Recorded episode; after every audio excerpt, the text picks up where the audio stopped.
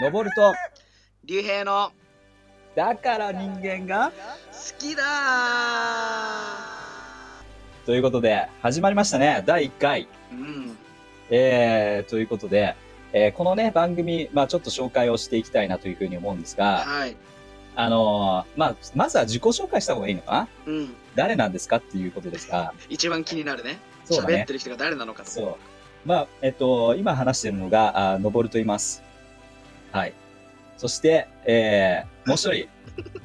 え、名前、名前だけでいいの？ああ、あ、もう、そうなんだ。まあ、そうだね。うん。はい。じゃあ今、今話してこのガラガラ声のね、方が、えー、竜兵と言います。ああ、竜兵くんですね。はい。はい。竜兵くんはね、本当に歴史も知ってるし、まあ、動物もね、大好きだっていうね、動物のことを聞くと、もう本当に、めちゃくちゃ詳しくね、話してく。動物の形態をね。そんなことでもないけどね。まあ歴史も詳しいわけじゃなくて、すごく好き。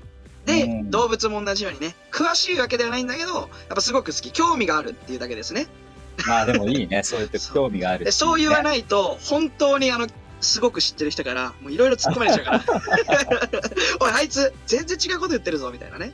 まあね。うん。まあでもこういう感じでね、二人でちょっとやっていきたいと思うんですけども、はい。まあ、あのーさっきのね、チャンネルコールにもありましたが、チャンネルコールっていうの、おーまあ、にもありましたが、まあ人間が好きだということで、えーまあこのおチャンネルの中でいろんな人物を、まあ、紹介しながら、うん。えー最初の方はですね、歴史の方を取り上げて、歴史で、えー活躍した人をね、えーちょっとお何人かをこうこう挙げて、そしてその人がどのように、で、ちなみに私たちは、えークリスチャンであるので、えーうん神を信じている男たちであるので、はい。えーその歴史のお人物、歴史人物プラス、う彼らがあこの聖書に触れられたというところをね、えそんな話していきたいなとねえ、うん。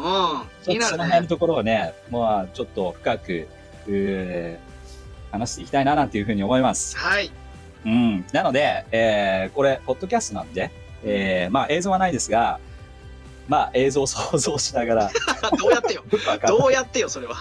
まあね、あの、通勤だとかさ、うんそういった電車の中で、うんえーまあ音だけだと、お音を聞きながらまたね、えーいろんな、あー何 ?SNS で、えーチャットもできるわけだから、うんうん。あの、YouTube とかだとね、画面を見なきゃいけないってところもあるので、うん。このポッドキャストで音だけを聞いて、想像していただいて、うんそして自分の好きなことをやってくれとうん。いう感じいいすね。で、まあ、ラジオだね、えーラジオ。そうだね、えーまあ聞いてもらえばいいかな、なんて思います。はい。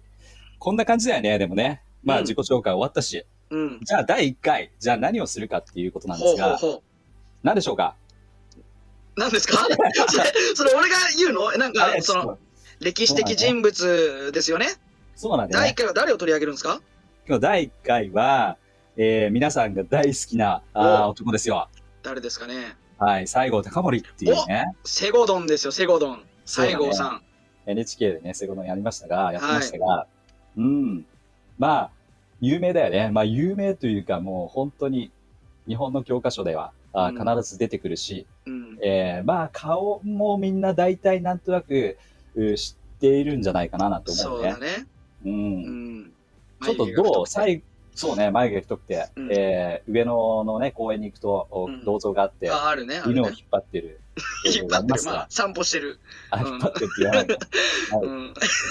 なんか、なんかその、犬が歩いてないから、こう、引っ張ってるような感じに聞こえちゃうから、そうだね。ねうん。愛犬のね、ツンツンでしたっけ？ツンって言うんだ。うん、えー、確か。知らなかった。うん。ツンなんですね。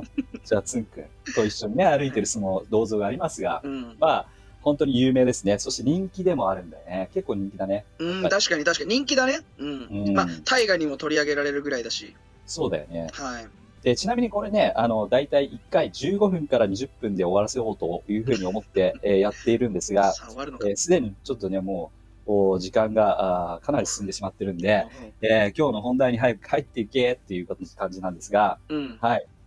はい。ということで、この、まあ、西郷隆盛、うん。どうですか？どういう印象がある？ちょっとその辺ちょっとね、竜兵君に聞いてみたいなと思うんだけども、どうですか？で西郷隆盛、自分はあの、あんまりすごく知ってるわけではないんだけど、なんかあのー大井龍馬っていうね、漫画をうんものすごく昔中学校の頃読んでて、えーいいね。うんもう7回ぐらい、7回8回とかまあそれぐらい読んでたんだけど、で、その中で描かれる西郷隆盛っていうのはすごくこう、おおらかで大きくて、うん。その、なんていうの、体が大きいではなくて、なんか度量とか、その器っていう意味で、ものすごく大きく描かれてるいいよね。んだよねいい。よねっていうか、もうジャイアンっぽいけどね。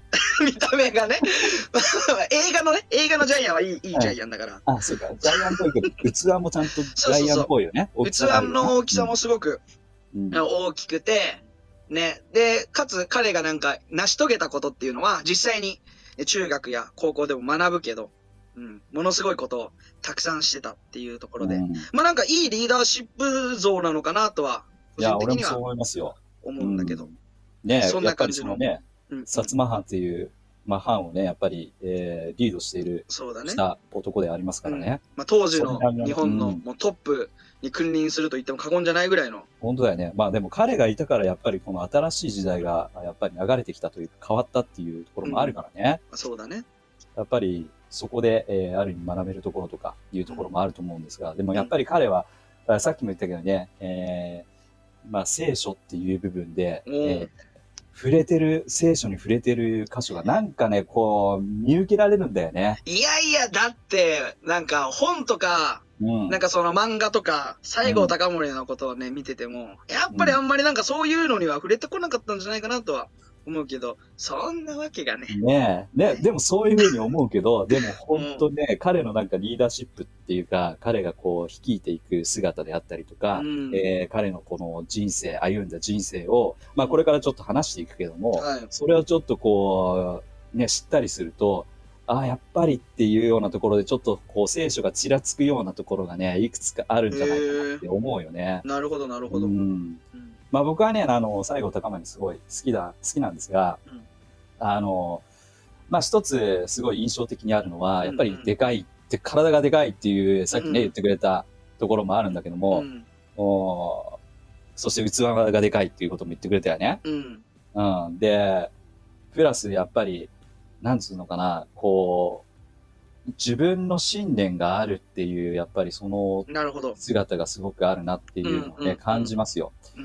あの、何か、こう、これを成し遂げたいといううん意志と、えーそして、まあ、譲らないというか、これは別にね、なんか頑固者になるっていうわけじゃないんだけども、うんでも、正しいことをしていくんだっていう、すごく強い思いが、なるほど。あの、感じられる人物だなっていうふうにすごく思い軸が、ます。軸が一本通ってるような。そうです。なるほど。ね、私たち必要ですね、それね。間違いない。特に今のね、うん男子たちにやっぱ伝えたいですね。ねこの薩摩男児をね、見習いと。そうだね。この日本のね、将来をちゃんと見据えているというか、そういった視野の大きさっていうのもね、なるほど。あの、体の大きさ、心の大きさ、そして視野の大きさっていう感じのところもね、すごく感じられるよね。確かに。うん。まあ、この当時やっぱり本当にね、えー鎖国から、あー日本がずーっとね、鎖国していたその時代から、うん。えー今度開港し、ね、いろんな外国っていう部分をね、相手にしなきゃいけないところになって、うんその中で日本ってどういう日本であるべきなのかっていうことをちゃんとなんかこう考えている人っていうのをすごく。感じるよね。うん。うんそうだねそういうイメージがあるね。特に西郷さんの中で、何かこう、のぼるさんが思う、なんかすごい素敵なエピソード、すなんか好きだな、特にこの興味を持ったっていうような理由は何なの？うんいやー、そうだね。いろいろあるんだけどもう、んんとね、まあ彼やっぱり、こう、最後の方っていうか、最後の方って言ったらいいのかな。まあ、うんえっ、と、新しく、ね、明治が、うん。まあ、始まっていく中で、新政権の中で、うん。えーまあ、廃藩置県って、まあ多分教科書に出てきてうん覚えてるかな。んそのなんかこう、今まであったこのうん藩っていううん組織、いろんな日本中にあったその組織を、うんまあある意味解体しなきゃいけないっていうところがあるんだよね。で、これ解体するって今まであるものを、まあ解体しますっていうのはもう本当に大変じゃん。うん、そうだね。で、今までどっぷりそこにさ、こう、何、自分の権力を、うん。こう、掴んでいた人が、それなくなってしまうわけだから、もそうだね。これだけ犯行がね、あるような、あそういったあことが絶対見えてくるんだけども、でも彼はその責任を自分で担いで、うん。それをやし、な、成し遂げるということをね、するわけだよね。なるほど。だからここのところでもなんか本当に器の大きさと、そして、えーまあ、廃藩置県で県になるっていうね、こううんうんうんやっぱり今私たちがこう生きている中では使っているその、たね、普通に使っているその県がうん。今あるけども、その時代が新しく変えられてるっていう。それは、その西郷隆盛っていう男がいたからこそ、やろうというところでね。えー、じゃあ、竜兵はなんかそう、どう？いや、なんかエ、ピソーすごドうん。そうだね。すごく西郷隆盛について、すごく知ってるわけではないんだけど、うん。なんか俺自身、なんか歴史の授業とかで学んで、なんかすごく印象深かったエピソードは、やっぱり西郷、西郷さんの、西郷さんの最後うん。の部分で、ね、あの、自分はその、それこそ、自分隠居して、うん。もう自分は第一線で活躍するのをやめて、うん。えーもう穏やかにね、老後を過ごしたいというような時に、まあ、新政府軍っていうのが立ち上がってね、うん。あの、まあ、戦争が起きるんですよね。で、そうねその戦争で、え新政府軍が、まあ一人英雄をね、立てて自分を指揮してほしいと言って、西郷さんにお願いをしに行く。そうだね。でありますね。うん。で、そこでこう西郷さんがね、のんびり過ごしたいではなくて、うん。よしじゃあ後輩のために、まあこの世の中を本当に良くしたいっていう思いの中で、じゃあ自分もその戦争に参加するよと言って、結局、まあその戦争でね、うん。えー自分の命を落とすことになったとしても、うん。その彼らの声に最後まで耳を傾け続けたっていうのは、うん。やっぱりなんか素晴らしいのかなとは、個人的には思うな。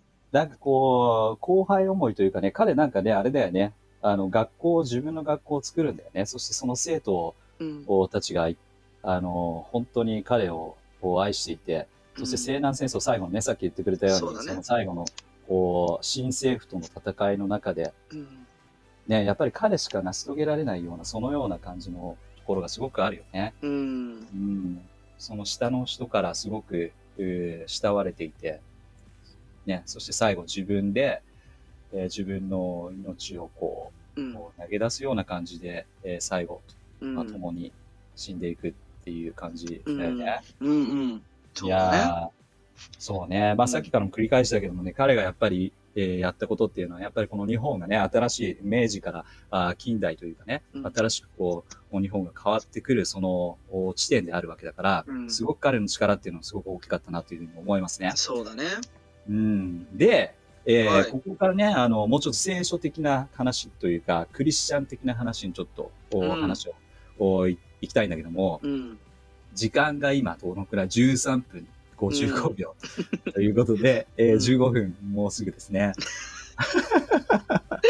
はい。まあ、しょうがないね。うんあのーまあみんなも知ってるかなと思うんだけども、彼が愛した言葉があるんだよね。ほうほうほう。その言葉で、経典愛人って、まあ、聞いたことあると思うんだけども、経典愛人。そうもうねはどうやって書くんですか？字は、よく聞いてくれました。その字はですね、まあ、打ち合わせしてるかのような感じのあれだね、流れだね。うんまあ、打ち合わせほとんどないんですが、そうっすね。そうなんだよね。ほぼ一発撮りですね。そうなんですね。はい。で、敬、敬はもう尊敬の敬ですよ。お尊敬。敬う。敬う。なるほど天。天はこれ天国の天です。おなるほど。そして愛はもう愛するの、ラブの愛。おラブですね。そして最後、人は人ですよ。おうこれもうすごいでしょ？天を敬い、人を愛する。間違いない。ね。これ、これやばいですよね。うん彼、彼はこの言葉を大切にして、常にこの言葉を、まあ、なん、なんつうのかな、用いていたというか、やっぱり。自分のモットーとして生きていたんだよね。うん。で、この言葉を聞いたらもう絶対に、もう聖書箇所が、まあ私たちクリスチャンとして浮かんできちゃうんおうだけども、うん。どんな、どんな聖書箇所ですか？そのね、聖書を読んでない人ももちろん聞いてるだろうから。はいはいはいはい。そう。いや、天を敬って、人を愛するっていうのが何に聖書に繋がってるんですか、のぼるさんと。いやそれ早く教えてくくれよと。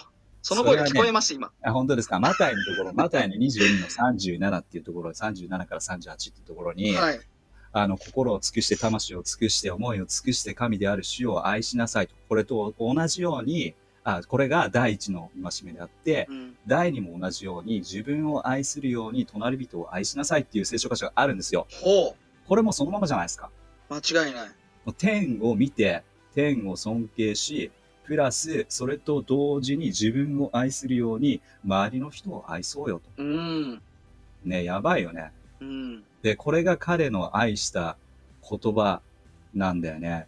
へえ。それは本当に知らなかったな。本当に、これめちゃくちゃ有名だよ。あら。歴史の教科書に書くべきだよね、そういうのは。これ書くべきだよ。西郷さんがうん何をしたかではなくて、その西郷さんが何を大切にしたのかっていうところまでは、いや、なかなかね、日本の教科書に書いてないから。そう、その通りなんですよ。うんで僕ね、あのー彼なんでこの言葉が好きになったのかなっていうことを考えてたんだけど、えなんか浮かぶ？竜兵は。いやー。なぜこういう言葉を好きになるんてだろうな、。かそもそも、この言葉自体っていうのは、西郷さんが作った言葉ではないの？ね西郷さんが、まあこれね、後でまた説明をじっくりしていこうかなと思うんだけども、はい実は西郷隆盛が最初に言った言葉ではないんだよね。あ、そうなんだ。じゃあ西郷さんが別に何かからインスパイアを受けて、インスピレーションもらって、うんえー言った言葉ではないってことではないんだよね。そこをね、またね、ちょっと後でじっくりやっていきたいと思うんだけども、うんうんうんえその言葉をやっぱり大切に、あ、これ自分にとって大切だなっていうふうに思ったんだよね。ちなみにさ、でいつ頃からその西郷さんはその言葉を話し始めたの？いつ頃だろうね。そこはね、定かではない。あ、そうなんだ。あ、そうなんだ。定かではないっていうか、あの、彼が一番最初に使ったわけではないっていうのは分かってるんだけどうんうんうんも、彼がいついついつのいつに最初に使ったかっていうのはちょっとね、分からないけど、どね。まあただでもね、彼がなんかこう、例えばな、なんていうのかな、あ手紙みたいなことを書いたりすると、必ずこの言葉をね、四字熟語みたいに、けんえー、経典愛人っていう言葉を添えていくわけよね。だからそれだけ自分にとってこの言葉というのが自分のお背骨にあるっていう、なんかそんな感じなんだろうね。軸にね。まあ、いるよね。うんあの、サイン書くときに、四字熟語書く芸能人ね。ああ、いるよね。うん。それと同じ感覚で使ってたんだ。でで、彼さ、あのー、竜兵は知ってると思うんだけどうも、ん。あのー、一回自殺をするんだよね。うん。未遂に終わるんですよ。うん知ってる？あんまり知らないけど、知らねえか。うん、なんかこれを機にちょっと調べたときに、うそんなもののところにちょっとね、あ出会ったけど。で、出会った、うんうんそう。彼、だから、えっ、と、ある人と、まあ、その、その頃ね、やっぱりこう、なんつうのかな、すごく、うー荒れてる時代だったんでね、本当に。えー、まあ、鎖国、あのーね、新しくこう、海外から船がやってきて、そしてこう、日本がどうなっちゃうんだっていうことをすごくこう、みんな心配をして、うんしかも新しい政権になるのか、こう、今まで続けるのかっていうところで、こう、なんつうのかな、どっちにするんだって、その二つがこうね、うん。こう争いをしている中ですごく不安定だったんだけども、うんそのなんかこう、なんつうのかな、えっと、プロテストっていう、なんつうの、この抗議を一生懸命している人と、うん。こう身をな、まあ、ある意味身をな投げて、うん。えー一緒に死のうっていうことになるんだよね。あの西郷さんが。西郷さんが。ええで、なるんだけども、実は彼だけが生き残ってしまうと。おお、彼だけがなんだね。彼だけが生き残ってしまうんですよ。あらら。でも生き残ってしまうんだけども、彼は、あの、やっぱりそれを自分で考えるわけじゃん。うん、うん。このなぜ自分が生き残ったんだろう。なぜ自分は死ななかったんだろう。何か理由があるはずだと。あるんだろうっていうところ、多分真剣に考えていたんじゃないかなと思うんだよね。うん。で、実際ね、その後、えっ、と、その、薩摩のところでは、えー西郷はもう生きてるんだけど死んだっていうふうに思わすためにも、うんもう普通にお墓を作ったりとか、うん。で、実際彼はどうなったかというと、おそこからね、えー島に送られて、うんそして島で、えー5年以上かな、5年近く彼はそこでこう静かに暮らしていくんだへけえ、ども、5年ぐらい。長いね。うんで、そう、その時に、えー言われてるのが、いろんな本を読んだり、いろんな考えとか、うん自分がどういうふうに生きるべきなのかっていうことをかなり勉強したはずなんだよね。なるほど。その5年間でね。うん。そして最終的にさっき言われて、言ってくれたように、またこのリーダーとして、もうこの状態だったら彼しかいない。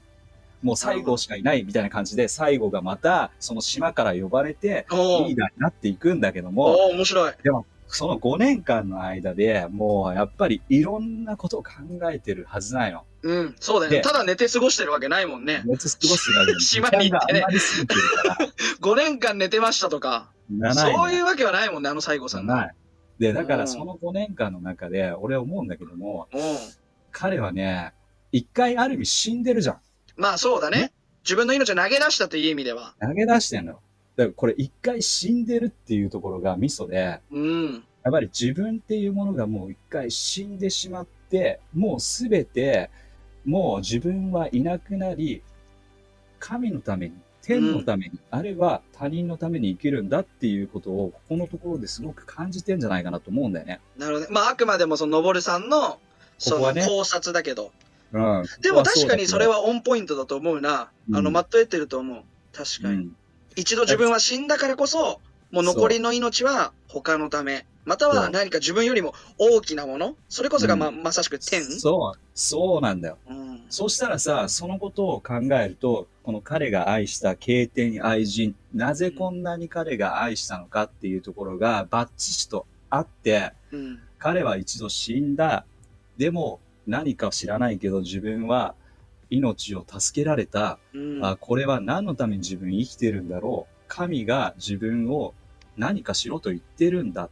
もう自分は捨て、自分は死に、他の人を立ち、立て上げようみたいなさ、うんそうするとさっきのゆうへい言ってくれた、あのー弟子たちというかさ、そうのん下の人たちのために尽くすっていう彼の姿勢っていうのも、すごく感じるっていうか同じことを意味してるのかなとうん。うん。そうだで、そね。の時、その時からやっぱりこの経典愛人っていうさ、うん。ね、天を見て、常に神を見て、うん。これもう20分超えてるわ。どうぞどうぞ。聞いてる人はいるよ。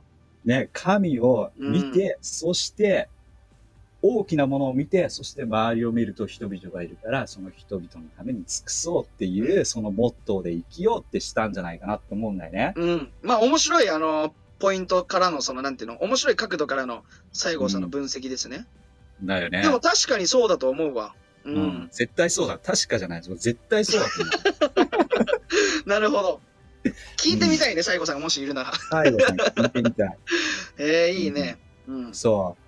まあね、ちょっと今日、時間がもうちょっともう4 25 5分ぐらいになるねってしまうので、うんちょっとじゃあ、来週、来週というか、うん次回。ね、このもうちょっと二部構成にして、うん。このじゃあ、経典愛人っていうのをもうちょっと、じゃあ、どっから来たのかっていうのを、もうちょっと深く話していきたいなと思います。いいですね。その、西郷さんの後半、うん後編みたいな感じで。そうそうそうそうほうほうほうほそして彼がやっぱり上野のね、銅像に行くと、その銅像の左脇に、その経典愛人っていう文字が刻まれてるんだけども。彼がやっぱりそのずーっと生涯その言葉を愛したその理由が絶対に次のところでね、次の第2部で、うんもう明らかになる。もっと明らかになる。あ、もうこれ聖書から来てるって、もう聖書、聖書読んでるでしょっていう あ、そうなんだ。ところがもう、もうあら味わかるんじゃないかなと思うよ。これはもう今聞いてる人多分ね、そんなにこんな長いから、もう多くはないと思うけど。もうここまで25分も聞いてくれてる物好きはね、多分もうほとんどいないと思うけど、もうどんどんいない後半もう超楽しみだね。続け。うん。ねぜひね、聞いてもらいたいな、なんていうふうに思います。はい。じゃあとりあえず一部は、ととりあえずここでね、一部う、ん。パツンと切ります。はい。じゃあ、はい。にじゃあ、ね、次回も絶対見逃せないぜ。